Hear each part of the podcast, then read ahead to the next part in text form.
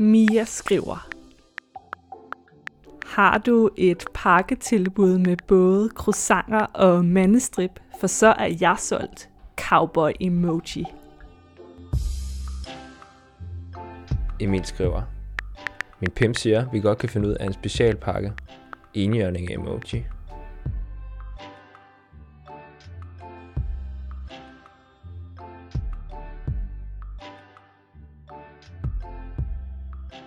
Det har aldrig været lettere at komme i kontakt med andre singler.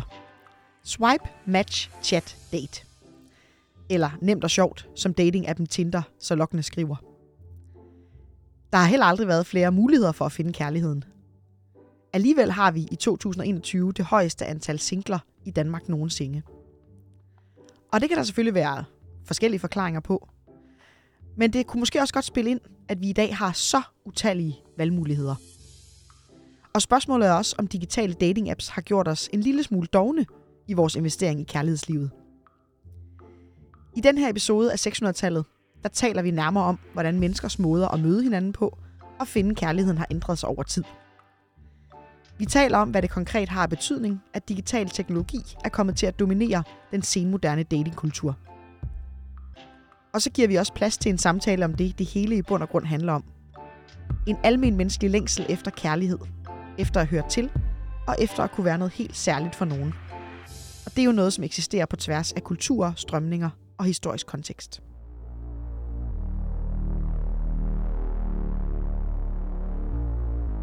Du lytter til 600-tallet med Mette Byrjel Thysen og Louise Lindblad.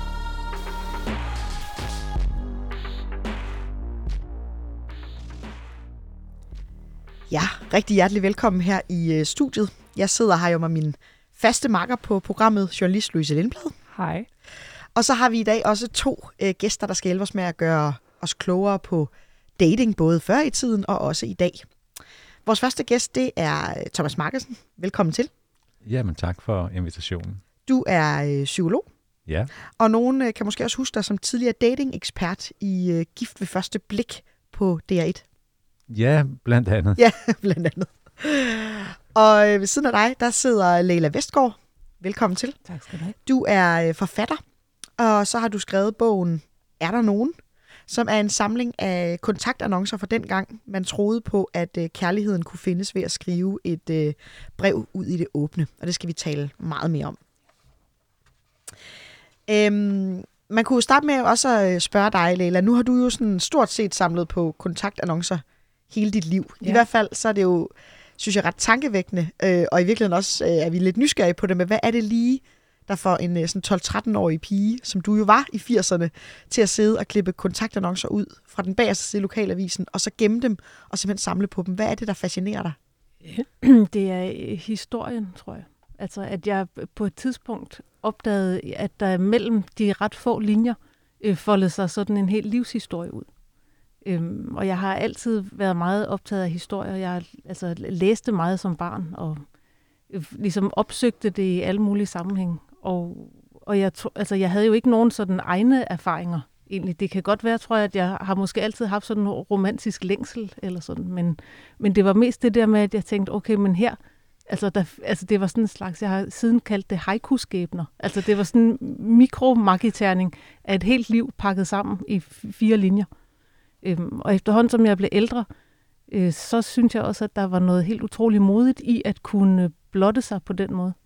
Øhm, og så også, altså dels at ture blotte sig, men også faktisk at have selverkendelse nok til at sige, jeg er sådan her, jeg savner det her, og jeg har det her tilbud. Øhm, og det, det tror jeg, jeg egentlig selv synes kan være lidt svært. Øhm, så det synes jeg er meget smukt, at man kan bare sådan helt ud åbent. Altså, og hvor stor er din samling egentlig så endt med at være? Jamen, har du jeg noget bud på altså, det? d- nogle er desværre bortkommet. Øhm, øh, for eksempel den, hvor der var sådan en med trykfejl, hvor der ligesom stod sådan en lille pige, hvor er du, hvor der så altså stod som om, at det var en herre på 1,32. Altså den, den er desværre bortkommet. øhm, men, men det er sådan omkring 150. Og den, det, det tyndede jo meget ud, og der er jo flere år, hvor jeg slet ikke har øh, fået nogen til samlingen. Ja. Men efter at vi lavede teater ud af den, og at jeg også udgav dem, som, så er der faktisk mennesker, der skriver til mig af og til, så får jeg sådan et, en indbakke, så er der sådan en lille foto af nogen, der har fundet en et sted. som de synes, den skal du næsten Ja. også lige... Øh... Det er jeg meget glad for. Jeg har faktisk også fået øh, fra en dame, der øh, pakkede sine forældres øh, bo ud, øh, hvor, som er pakket ned i gamle aviser. Og så var der kontaktannoncer på nogle af de aviser, og dem har hun sendt til mig. Og dem er jeg virkelig glad for, så jeg, nu øh, går jeg og bygger lidt op igen. Jamen, jeg tænker næsten også, at vi skulle prøve at dykke lidt ned i øh, nogle af de her kontaktannoncer. Jeg, altså, jeg ved, at øh, den her samling er ret imponerende, så skal vi ikke prøve at tage et øh, kig på nogle af dem? Det kan vi godt. Øh, måske skal vi begynde... Altså, der er jo nogle af dem, som er med, fordi de faktisk er, altså, jeg synes, det er sjovt. Ikke? Altså, sådan, fordi det er, det er bare sjovt. Øh, det er relationer nogle gange. Det ved du mere om. Men, øh, men jeg har samlet så længe, at jeg jo synes, at der var nogen, der gik igen. Øh, og det kan være, at vi skal begynde med den. Ja. Øh, og man kan ikke vide, skal jeg lige hurtigt disclaimer, man ved jo ikke, om det er rigtigt. Men nogle gange er der noget i ordvalg, og sådan, øh, hvor man tænker, det kunne godt være den samme. Du skulle arbejde for FBI. Eller? Ja, jamen, det er en anden, det er en anden øh, drøm. øh, mand 53 år, ærlig, viril og fantasifuld, er i ægteskab uden erotik og fysisk kontakt. Søger erotisk fristed hos varm, kærlig, omsorgsfuld og forstående kvinde 35-65 år. Mere, hvis ønsker og kemi passer sammen. Så går der nogle år. Mand 61 år ærlig, fantasifuld, veluddannet, sporty. I ægteskab uden erotik og fysisk kontakt, søger ero- erotisk kontakt med varm, kærlig kvinde i passende alder. Uddybes, hvis ønsker og kemi passer. Hvis du kan lide at sejle, er det bare fint. Jamen, der er jo så mange drømme, der ikke bliver sådan noget. Og her samler Leila de her drømme sammen, som ellers bare var forsvundet i den blå luft. Så det er der noget smukt ved. Jeg bider mærke i, at på de der, øh, ja, hvad er der, otte år, så forsvinder øh, øh, øh, ordet viril. Sporty er erstattet af sporty. Og han har jo så fået en båd i mellemtiden, Ja. antager Ja. vi, men der har ikke været nogen dame.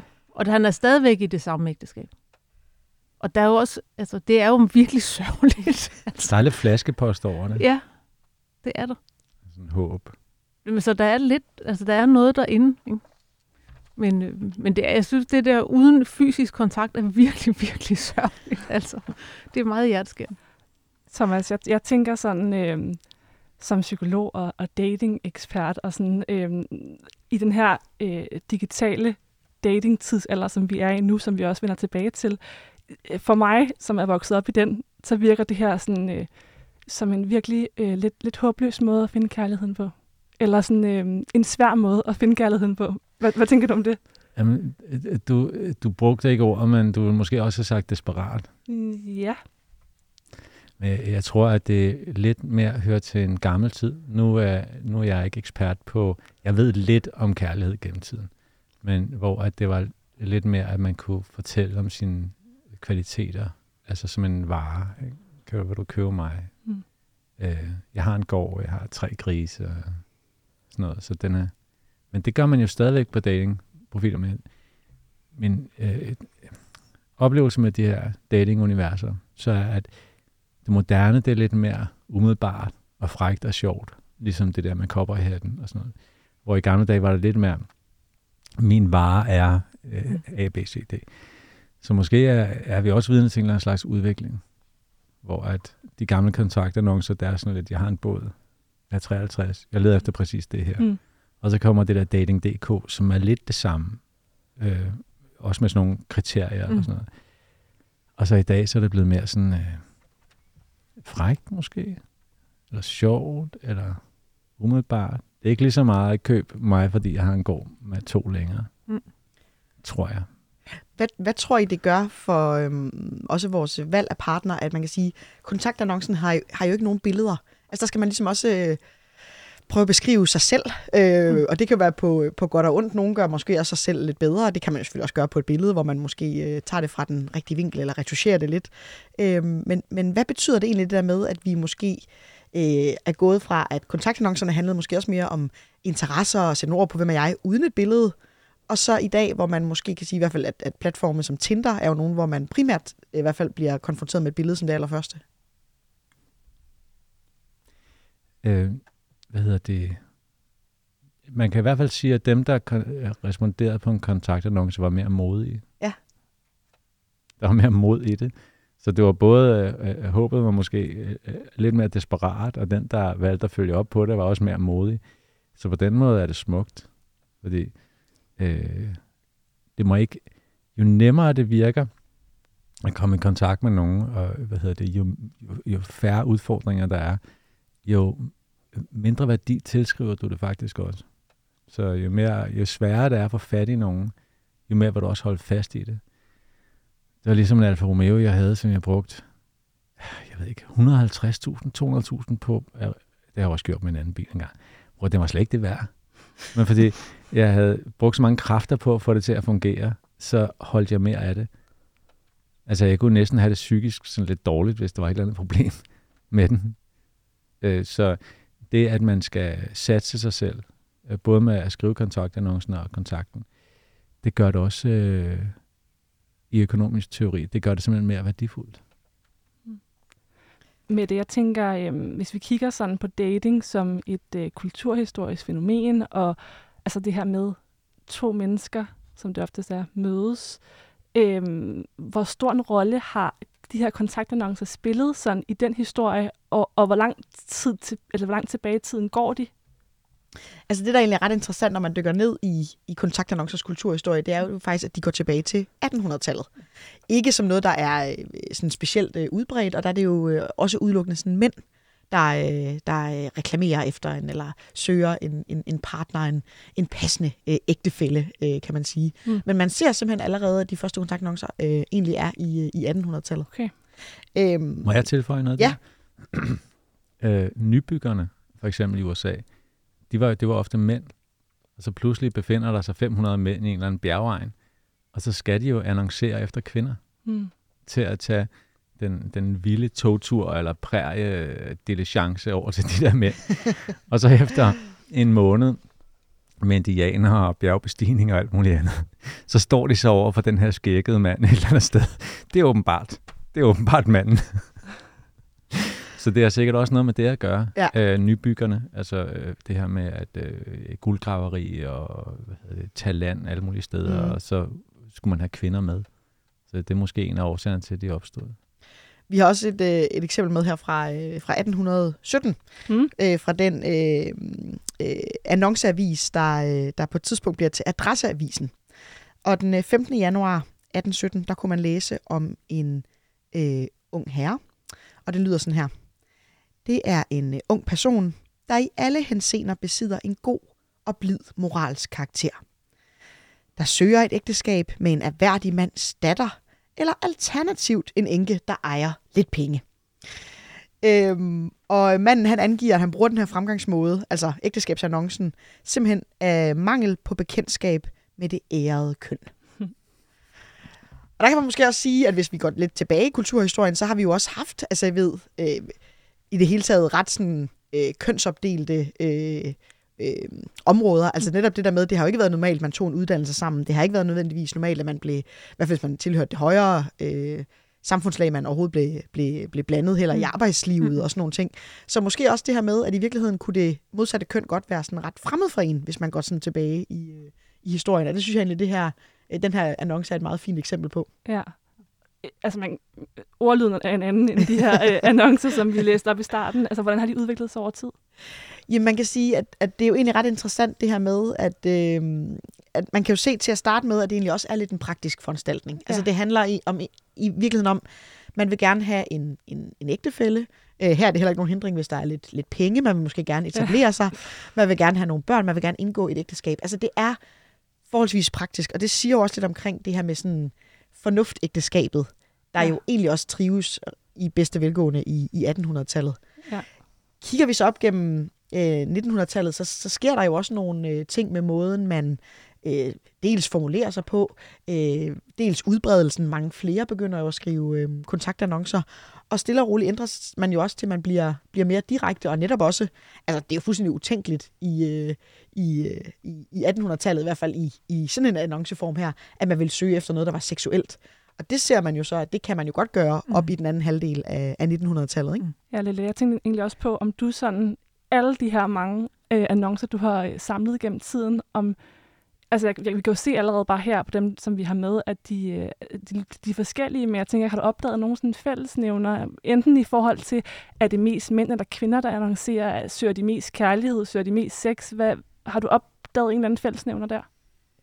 Altså, det er jo øh, sådan øh, baseret på det, jeg ved, ikke? jeg er jo ikke på den måde ekspert, mm, så er der, øh, så, så synes jeg, det er sådan over de der siden begyndelsen af 80'erne, altså der er sådan nogle kategorier. Ja. Øhm, der er enke folk, øhm, og det er tit er det ældre damer, der har styr på sagerne, som er blevet enker, øh, og som sådan øh, nogle gange søger en mand med bil. Det, det er rart øh, hvis der er en, der kan køre. Eller, men primært som gerne vil have, at de skal have en, altså de vil gerne have en øh, mand med en vis sådan øh, minimumshygiejne, og som har styr på sine egne sager. Altså det er ret tydeligt, der er sådan nogle, det, man kan godt se dem for sig, det er sådan nogle, de har et, et lille hus og en lille have, og de passer der, og de passer deres egen familie, og de savner nogen ligesom at dele, øh, sådan ikke nødvendigvis al hverdag, men sådan måske weekender med, eller sådan. Altså der er noget ret, også igen lidt praktisk, men jo også en slags øh, erkendelse af en ensomhed, og at der er en, der skriver et sted, at livet er trist, når man er alene. Og det er jo rigtigt. Mm. Altså, øhm, og så er der sådan nogle, øh, altså sådan nogle gamle traver, altså næsten klichéer med sådan ærlig, kærlig og glad for naturen og lange traveture og sådan noget, altså, som jo bliver mærkeligt generisk. Øhm, og dem er jeg typisk sprunget over. Altså, når, hvis jeg har klippet noget ud, så har det været, fordi jeg synes, det havde et eller andet, som var lidt mere særligt. Altså, et eller andet. Øhm, så på den måde er min samling ikke nødvendigvis repræsentativ, tror jeg. Men jeg oplever, at der måske... Altså, det er tit lidt ældre kvinder, synes jeg, og så... Øh, men det skiftede også lidt. Altså, fordi der er også sådan nogle yngre kvinder, eller to yngre kvinder, som leder efter nogen, de ligesom kan blive venner med. Altså, og så måske mere. Eller sådan, ikke? Øhm, så det, og nogle gange er der også enlige mødre, som, ja. som leder efter nogen, der kan sådan ikke blive afskrækket af det. Ja. Og Leila, sådan helt, altså, hvordan, så fungerede det sådan, at man satte en annonce i avisen, ja. og så fik man forhåbentlig nogle svar. Ja, altså det, det har jo det, der hedder et billetmærkesystem, som øh, fungerer sådan, at man øh, skrev eller indtelefonerede sin annonce til en avis, så, sat en, så var billetten mærket ligesom en kode, og så kunne man, hvis man læste annoncen i avisen, så kunne man så skrive og mærke sit svar, det billetmærke, og så var øh, avisen ligesom en slags øh, postkontor, hvor man så kunne gå hen og spørge, om der var kommet post til billetmærke 8728. Jeg blev, jeg blev nødt til at google det der nummer, der var i bunden. Jeg vidste faktisk ikke, at det var sådan, det fungerede, hvis jeg skal være helt ærlig. ja, men det, det var sådan, og jeg har faktisk talt med en dame, der arbejdede på lokalavis i Aarhus, som sagde, hun havde det job, Altså det der med sådan i receptionen, og så kom der nogen hver uge og spurgte, om der var post. For det var der ikke hver uge. Nej, jeg skal til at altså- sige, altså, har hun så fortalt noget om, om altså, var, der, var der nogen, der altså, fandt kærligheden den her vej igennem? Jamen, det ved hun faktisk ikke. Men hun, hun, der var en bestemt mand, som blev ved med at komme, og der var aldrig nogen post, og hun oh. kunne ikke holde ud. Altså. Og hvad, så kunne man måske også godt forestille sig, at er det ikke også noget med, kan man ikke godt skrive sådan, at, at billeder kunne eftersendes, jo, jo, jo, og sådan noget, man det, havde altså, længere korrespondence og sådan noget? foto, det var faktisk det, jeg tænkte ja. på, da du sagde det med Tinder. Altså, ja. der var jo en del også, hvor det var ret, altså en klassisk sådan, så, så skriv med foto og telefonnummer, så man sådan ret hurtigt måske, hvis der var interesse, kunne komme til at tale sammen. Mm. Så man har ikke nødvendigvis bare haft en, en, en annonce, og så, er man, øh, så har man responderet, og så har man mødtes på en blind Nej. date. Der har måske også været lidt mere udveksling. Ja, eller altså jeg, tror, fordi der er jo noget med det der med det umiddelbare første indtryk, og den, den fysiske, sådan, øh, det fysiske indtryk gør jo også noget, tænker jeg. Øhm, jeg. Jeg ved forbløffende lidt om sådan noget digital dating. Jeg har aldrig prøvet det. Jeg ved ikke, jeg er for gammel til det. Jeg kan ikke, og for generet og for alt muligt. Øhm, og jeg troede lidt, det var det der med, at så på Tinder, så er det bare hurtigt. Og, sådan. og så var der et øh, ung par, der kom op til mig og sagde, at de havde mødt hinanden på Tinder, og de sagde, men hvis du ikke har skrevet en ordentlig tekst, så er der ikke nogen, der gider rigtig sådan have kontakt med dig. Og så tænkte jeg, okay, men det forstår jeg godt. Der, der, man får ligesom så på Tinder åbenbart både det der øh, visuelle, umiddelbare indtryk, og så en slags, øh, altså en lille sådan præsentation, som gerne må skille sig lidt ud. Altså, jeg har været på Tinder mange år. Det, jeg ja. synes, det var den vigtigste. Det var altså det var teksten faktisk. Øh, det, øh, hvis folk prøvede at være sådan for sjove, uden at være sjove, så, så var det swipe væk. altså, det Ja. var meget vigtigt, de der ord. Det tror Ja. jeg, der er mange, der synes, at de er. Øh, Men det, jeg forstod det fuldstændig også, da Ja. de sagde det. Jeg havde bare ikke på den måde tænkt over det. Altså, nej, nej. Kan du huske, hvordan du præsenterede dig selv, Louise, på Tinder? Jeg var, jeg var en af dem, der øh, ikke brugte så mange ord, fordi jeg tror, jeg var sådan øh, bange for at virke, som om jeg gjorde for meget ud af det. Så jeg var sådan meget, øh, meget kortfattet og sådan lidt mystisk, jeg at være, tror jeg. Så måske har det ikke ændret sig så meget fra kontaktannoncerne til Tinder. Det var bare meget mere besværligt i, i gamle dage. Mm. Interessant. Ja. Jeg tænker, inden vi, øh, vi går videre sådan til nutiden, vil du så ikke prøve, øh, Leila, at, at læse et par stykker mere op, fordi jeg er så nysgerrig på at, at høre dem. Jo. Øh, altså, øh, måske... Øh, det, det der, når jeg sagde før, at der var nogen, der var haiku-skæbner. Ja. Øh, og man kunne... Øh, kontaktannoncer var jo faktisk, skal jeg hurtigt sige, jo ikke kun øh, noget med, at man søgte en livsledsager på den måde. Altså, det var jo faktisk bare en måde at skabe kontakt mellem nogen, der måske havde svært ved at få kontakt ellers. Mm. Øhm, og så er der den her øh, mikrofortælling. Familie søges. Kvinde, 53 år, i krise efter skilsmisse og mistet sekretærjob, har fået det psykisk dårligt. Søger familie med overskud at bo hos og til at støtte mig i hverdagen. Gerne nord for København. Det, det er... Altså, der, der er noget der mellem linjerne, synes jeg. Hende får man jo lyst til at hjælpe, ikke? Jo. Øhm, Det, det, er også, det synes jeg også, Ja. ja. det er lidt vildt, hvor, hvad er det, fire sætninger? Hvor Ja. meget der kan være i fire sætninger. Men du kan fu- fuldstændig se det. Altså, det er også fordi, det er, altså, det er også det der med skilsmisse og mistet sekretærjob og nord for København. Altså, der, det er en dame, hvis livsgrundlag er forsvundet. Ikke? Altså, Altså, nu er jeg ikke historieekspert, men det vidner måske også lidt om et øh, atomiseret samfund. Altså, hvor at, at den, man bor ikke i landsbyen længere. Altså, hun bor ikke i landsbyen længere, kan man høre. Og øh, manden fra 1817, Godt husket. han, øh, han har også været uden, øh, der har ikke været datingritualer. dating-ritualer. Altså jeg ved fra alle mulige afrikanske stammer, hvor de mødes en gang, jeg ved ikke, en gang hver tredje måned og laver sådan nogle danse, hvor der kommer mænd fra fremmede landsbyer, og så står de og hopper i syv timer, eller sådan noget, hvor de kan kigge på hinanden, eller halvbal, kan jeg forestille mig i Danmark, gennem århundreder. Eller i vikingetiden, hvor drengene skulle finde en kone, da de var 12 år gamle. Altså hvor ritualerne har båret det. Og så når, når vi øh, når ritualerne går i sig selv af en eller anden årsag med det moderne samfund, så, så er der sådan folk som øer. Ligesom hende her, der skriver mm. Det her. Hun er sådan en ø. Altså var helt alene. Ja. Øhm, og så alene, hun gerne vil flytte ind til en fremmed familie. Ja. Ja. Så Jeg tror, det du tænker jeg er et perspektiv, man kan har, bruge. har fuldstændig ret i, at, at både øh, urbanisering og industrialisering klart også spiller ind på den der måde, man også på en måde bliver lidt frarøvet, øh, frarøvet øh, den der måske lidt mere faste base i en, i en, i en landsby hos en, øh, en, en familie, og hvor man på en eller anden måde måske starter også helt forfra i en ny by, hvor man ikke kender nogen, eller hvor det måske ikke bliver så normalt, at man øh, deltager i fester sammen med andre i landsbyen. Og så tror jeg også ligesom, at så skal man jo også selv ud og gøre en indsats, ikke? Og jeg tror, at de 20 procent, der kan finde ud af det, og altid kunne finde ud af det, de kan finde ud af det alle vejen. Ja. Og så er der nogen, som uh, mister helt fodfæste, når, når de der ritualer ryger, Mm. mm. og ikke uh, kan finde, finde ind i det.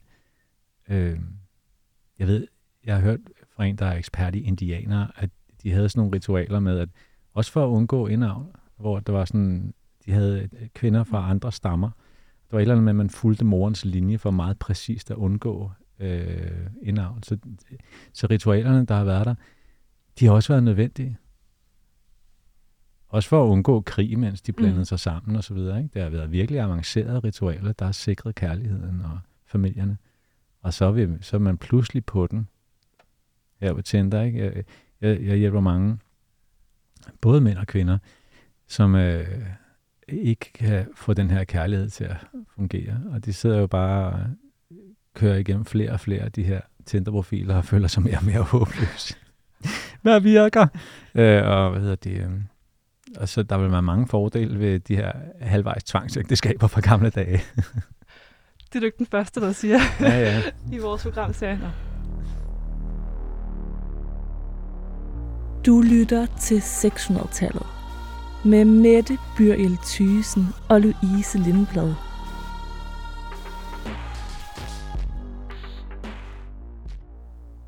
Ja, vi har nu øh, bevæget os øh, lidt videre. Vi kommer jo fra kontaktannoncer både fra 1980'erne og fra øh, 1800-tallet, men øh, nu øh, går vi lidt frem til nutidens svar på kontaktannoncer. Øh, nemlig dating-appen Tinder, som blev lanceret i Danmark i 2014. Og øh, siden da er den jo blevet en helt sådan, central del af vores øh, datingkultur.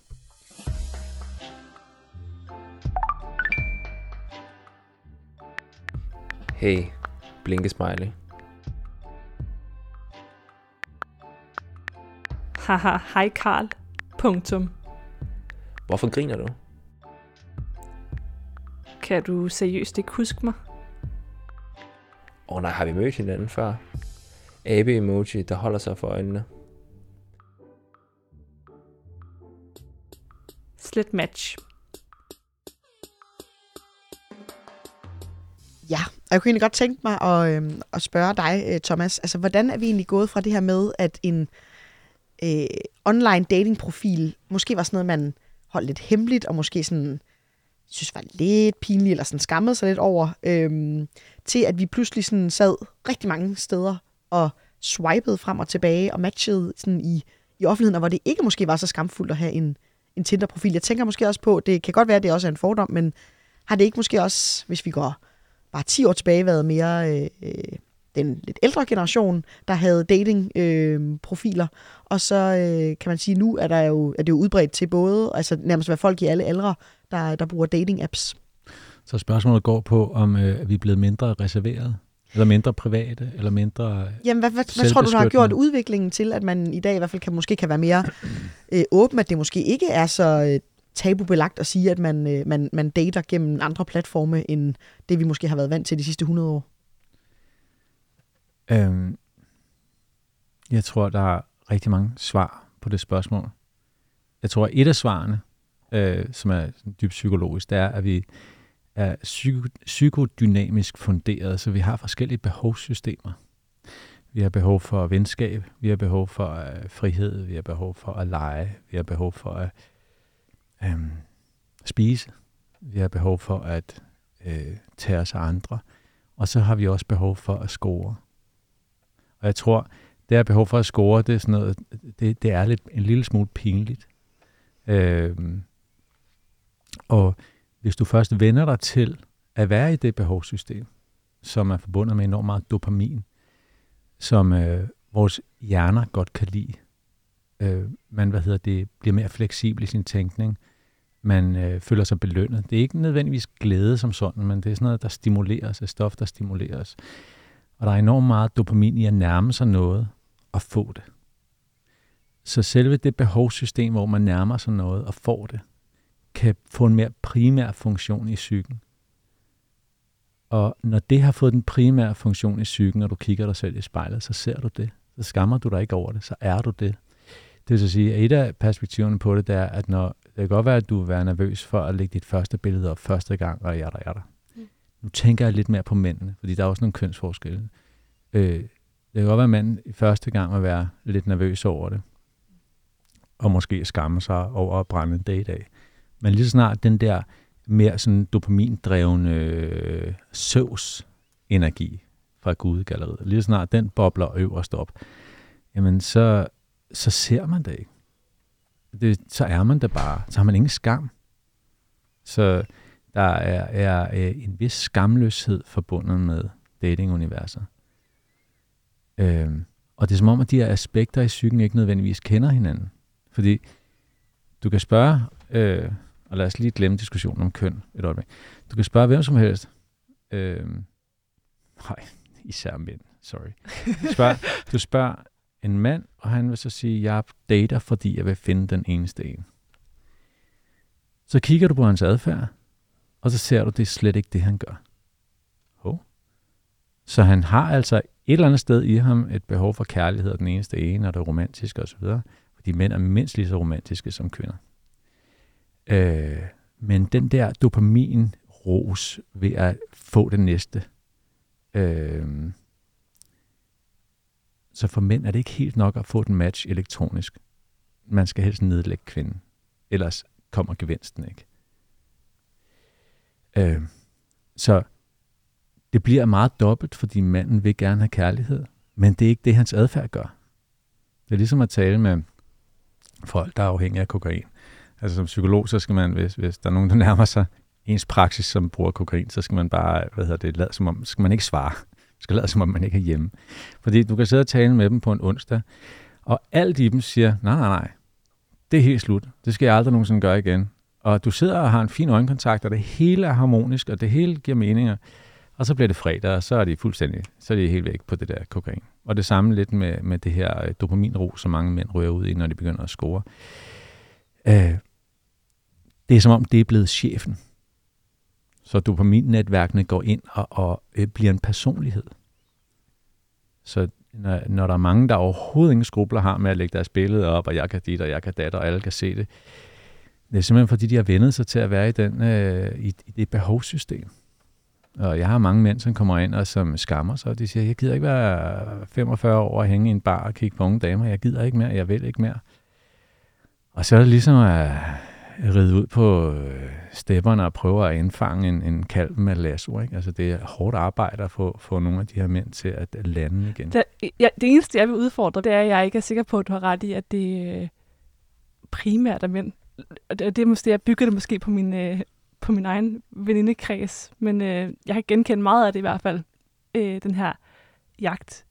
Øh, og, Jamen jeg tror ja, på ingen måde, at mænd er mere jæger, end kvinder er. Nej. På ingen måde. Nej. Jeg tror, at hvis man endelig skulle lave det til en konkurrence, tror jeg, at kvinder er mere øh, interesserede i jagten, fordi det er jo det, som mange mænd skal lære i dag, og de bliver nødt til også at kunne spille kostbare, fordi hvis kvinden ikke kan fornemme noget jagt, så dur det simpelthen ikke. Men det har noget, det har noget med kredsenhed at gøre. Tror du, vi har fået, som mennesker også fået mere travlt med på en eller anden måde, også at øh, hurtigere få, få defineret eller få afklaret, hvad det er for en relation. Altså jeg tænker bare, mit indtryk af, at Tinder også det med, at man ret hurtigt kan afkode, at det her noget, måske hvor det udelukkende skal være seksuelt, eller er der et datingpotentiale i det her, eller sådan, at, har vi også fået travlt med hurtigt at finde ud af, hvad der egentlig kunne være potentiale i de her relationer? Når jeg tænker over det, så bliver jeg faktisk en lille smule trist, fordi øh, et, et rigtigt ordentligt møde mellem mennesker, det er også på en eller anden måde øh, at, at øh, at sætte sig ind i det menneskes øh, øh, eksistens, fortid, ønsker og alt muligt andet. Øh, og så du kan jo kende folk på forskellige niveauer. Altså, og det niveau, man lærer hinanden at kende på med, med klichéerne rundt om søen med en kaffe eller hvad det er, og at mødes en gang om ugen i en måned, eller, men det er overfladisk. Det er overfladisk. Altså, det kan godt tage længere tid øh, at lære hinanden at kende, og så man kan sige, at kærligheden, den kan, den er godt, kærligheden er forbundet med en dyb fornemmelse af det andet menneske. Og det kan godt tage noget tid for det at opstå og udvikle sig. Og så når det bliver hurtigt, så kan skildpadden ikke følge med. Ja, øh, nu siger du overfladisk. Tinder bliver sådan øh, tit beskyldt eller udskældt for netop at være overfladisk. Men jeg kom til at tænke på, da jeg læste de her kontaktannoncer, du sendte til mig, øh, Leila, at Øh, der er på en eller anden måde også noget sådan lidt øh, smukt i alle de her singler, der, der sidder øh, alene aften efter aften og swiper. Og det er jo sådan en, en længsel, der mm. også findes i de her kontaktannoncer, tænker jeg. Altså en længsel efter at finde kærligheden. Ja, det var bare noget, jeg tænkte, at sådan, man, man, det bliver tit udskilt Tinder. Jeg, jeg tror ikke, der er spor i vejen med Altså, det, altså grunden til, at man er der. Det, tænker jeg, det er helt grundmenneskeligt. Nu, hvor jeg hører Thomas fortælle, så lyder det som om, at det jo er et, øh, et sted, der på en måde så øh, amputerer ens øh, mål lidt. Ikke? Altså, at det er faktisk, at selve formen gør, at det faktisk bliver vanskeligere at nærme sig det, som man måske i virkeligheden længes efter. Mm. Øhm, og, når, og det med kærligheden, altså der, jeg tænker også, at der er en stor del af det, som også handler om nysgerrighed. Altså nysgerrighed på et andet menneske, og hvis man har set 56 forskellige, altså så ved jeg ikke, om man kan mærke den nysgerrighed så godt. Øhm, uanset egentlig. Ja. Men det er også interessant om selve det, øh, at, øh, at, at, at leve med sit ansigt nede i de der dating-profiler. Øh, om når du så går ud på gaden, om du stadigvæk swiper folk, når du går forbi dem. Altså, ja. det bliver meget hurtigt, hvor at... Øh, det her med at virkelig forholde sig til et andet menneske, det kan du simpelthen ikke gøre så hurtigt.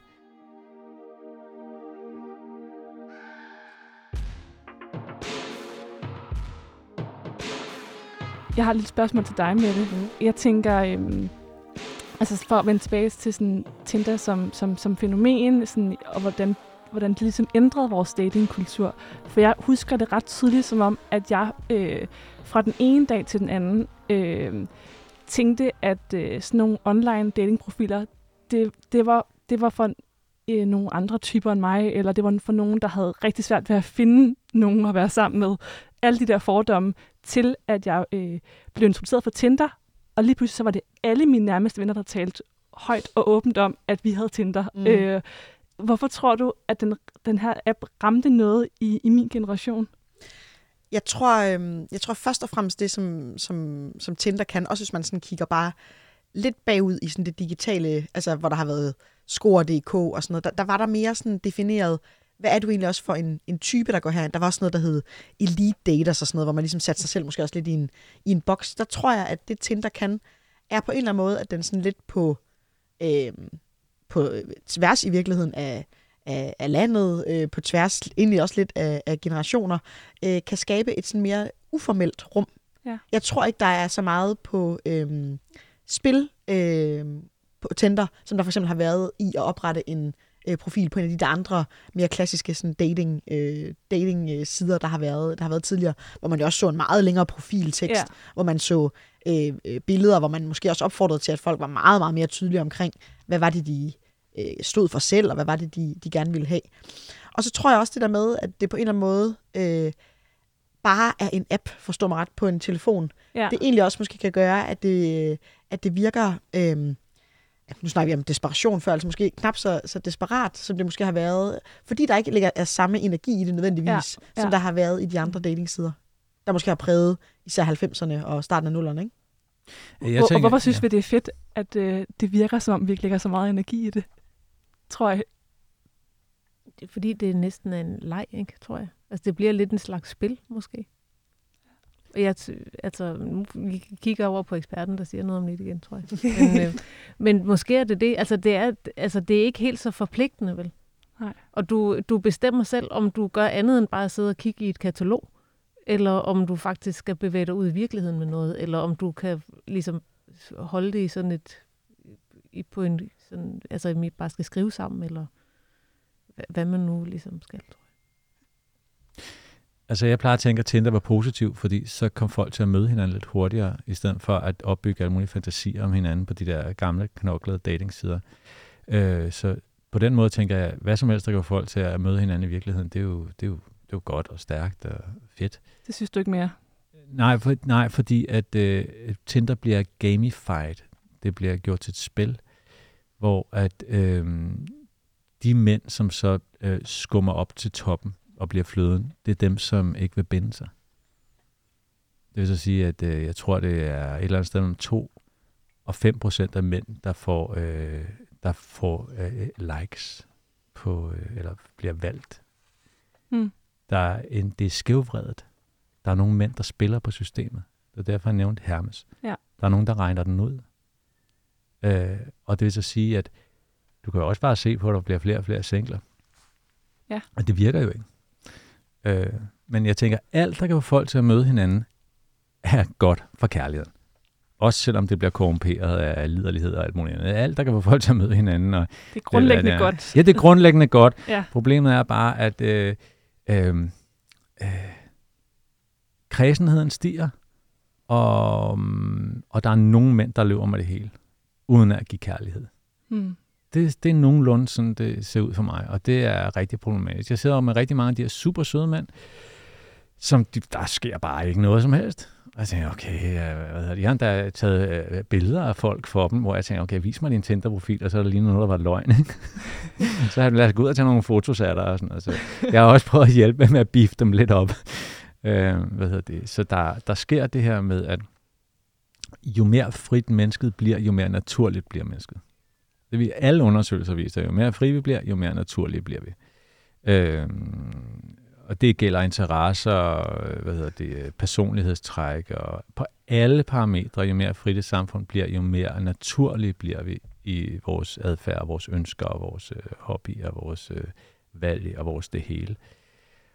Og jeg ser en fremtid for mig sådan en lille smule dystopisk, øh, Mm. er, hvor jo mere frie vi bliver, jo mere sikkert det er, der er mad i køleskabet, jo mere sikkert det er, der er politi, og jo mere sikkert vi er beskyttet, og jo mere øh, vi bare kan vælge det, vi vil lave, og øh, jo mere naturlige bliver vi. Og jeg tror, at natur, naturtilstanden er, at øh, kun hver anden mand kommer til fadet. Det kan man simpelthen se på DNA'en. Kun hver anden mand har bidraget til DNA-puljen. Og jeg ved, kvinder er altid blevet beskyttet helt vildt. Det kan vi blandt andet se ved, at kvinder ikke har fået børn, før de blev 17, selv mange, mange tusind år tilbage. Så vi ved, at kvinder er blevet beskyttet helt vildt. Men der har jo selvfølgelig også været mange voldtægter dengang. Og hvis du lægger det oveni, at kun hver anden mand har bidraget til DNA, så tror jeg, at det vil ligge på, at kun hver tredje mand er blevet valgt af hunderne. Så i naturtilstanden, så er der bare en stor portion mænd, der bare ikke bliver valgt, og det er virkelig, virkelig hårdt at sige, men det, nu er jeg ikke, det er jo ikke en holdning, det er jo en teori. Mm. Øh, så der tror jeg, vi er ved at bevæge os en lille smule i retning af. Så er der et andet fænomen, og det er, at kvinder de tænder på dygtighed. Og hvordan skal de vurdere dygtighed, øh, ud over at se, hvor- hvordan kan man vurdere dygtighed, uden at tage afsæt i ens egen dygtighed? Så hvis vi laver øh, sådan, som samfundet bliver mere og mere kognitivt kompliceret, så kræver det større og større evne til overgivelse til tilværelsesprojektet, og det er kvinder bedre til end mænd. Og det vil så sige, at kvinder får sværere og sværere ved at finde de mænd, der er dygtige nok til dem. Og det ser man også i statistikkerne, at for hver øh, single akademiker og mand, der er i København, er der syv eller seks single akademikere kvinder. Hmm. Det vil sige, at der er nogle processer i gang, som gør det sværere for den komplette kærlighed at opstå. Og det, jeg taler med mænd om, det er at skide med, om du er håndværker, eller om du er et eller andet. Altså, du, du øh, kom i gang med fysisk træning, og tage dig selv alvorligt, og gå ordentligt, og være st- stol på dig selv, og hvile i dig selv, og så, så, så, skal, så skal der nok være en til dig. Men der er virkelig, altså lige nu, så er der nogle mænd, der skal hanke op i sig selv, fordi øh, I, I stiller sgu krav. Mm. Øhm, det, det, det, det er nogle af mine tanker. Men gud, hvor jeg også snakker. Jeg skal Tiden er ved at løbe fra os. Ja. Jeg skal bare lige sådan her til, øh, vi er ved at nå øh, afslutningen. Øhm, for bare lige at sådan svare på et af de spørgsmål, vi stillede i introen i starten. Altså, hvad har det konkret haft af betydning, at den her digitale teknologi er kommet ind i vores øh, moderne, senmoderne datingkultur? Mette, vil du ikke lige knytte nogle ord til det? Jo, øhm, man kan jo sige, at, at noget af det, der i hvert fald øh, øh, også øh, synes jeg er interessant, det er jo, at man øh, tænker måske umiddelbart i dag, at vi har sådan alle muligheder for at møde folk fra andre øh, samfundslag, eller at den her øh, online datingkultur gør, at man kan møde folk, der slet ikke minder om dig selv. Men egentlig er det jo interessant, at sådan et sted som Tinder, så det der med, at du får jo heller aldrig nogensinde at vide, hvem det er, der egentlig har liket dig, hvis ikke du liker dem tilbage igen. Øhm, og det synes jeg egentlig bekræfter meget godt det der med, sådan rigtig, rigtig mange af os ender jo alligevel med en forestilling om, at vi måske har en speciel type, vi går efter, mm. som vi så øh, giver positive tilbagemeldinger på. Men i virkeligheden også det der med, langt de fleste af os leder over os efter noget, der minder utrolig meget om os selv. Både i baggrund og i ophav, mm. i øh, uddannelse, i familiemæssig baggrund, øh, som på en eller anden måde måske også sådan lidt er, er en klon af vores eget ophav. Hmm.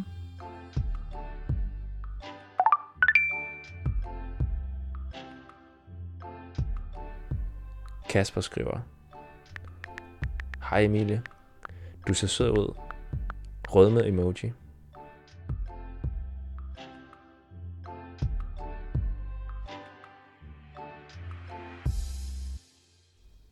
Slet match.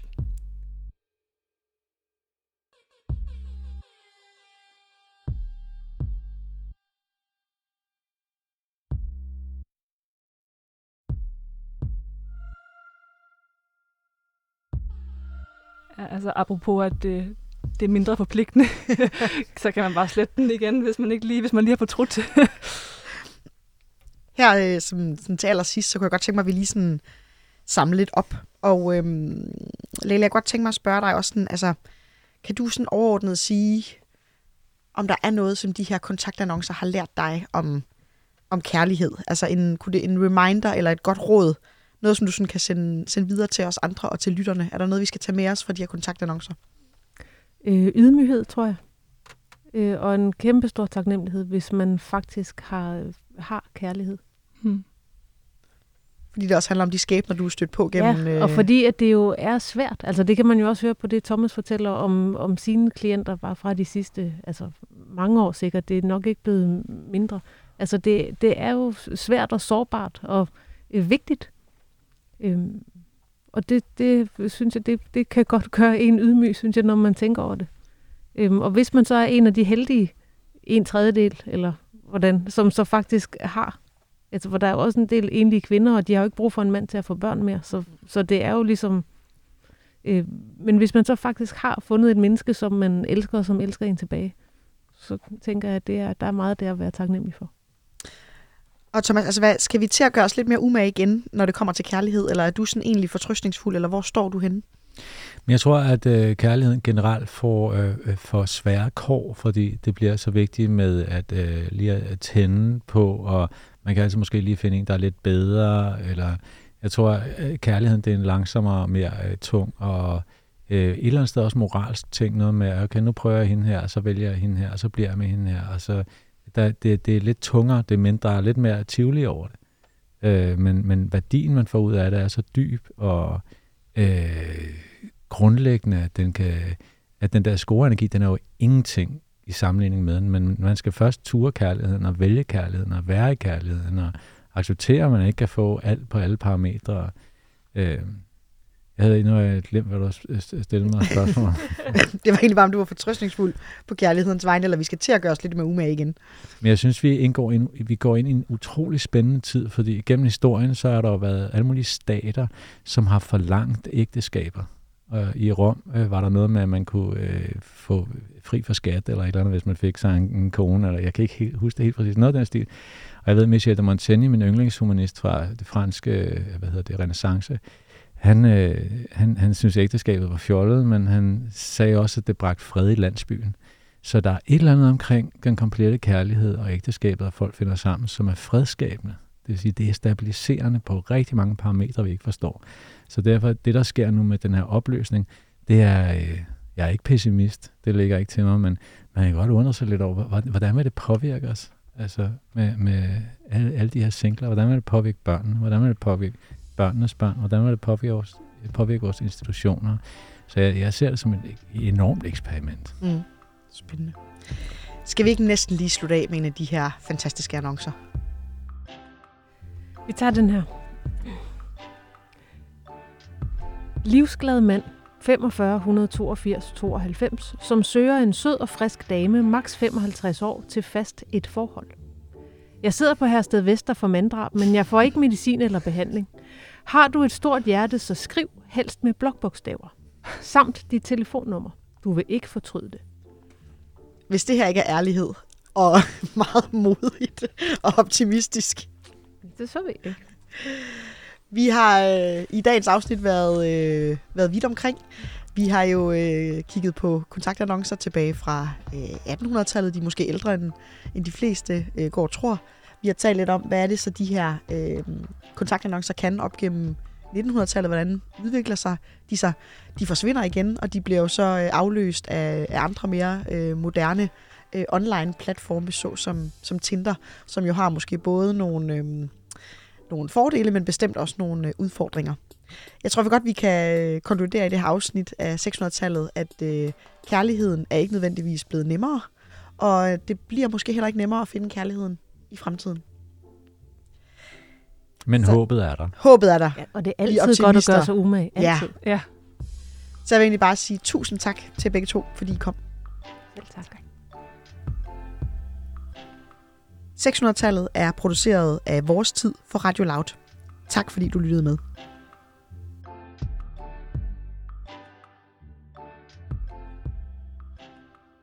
Er du en forsømt pige 40-70 år? Skriv til mand på 80 år i fuld vi gør. Jeg kan give massage. Villig, hvis du er i smart undertøj, lidt fræk og nærgående. Sønderjylland. thank you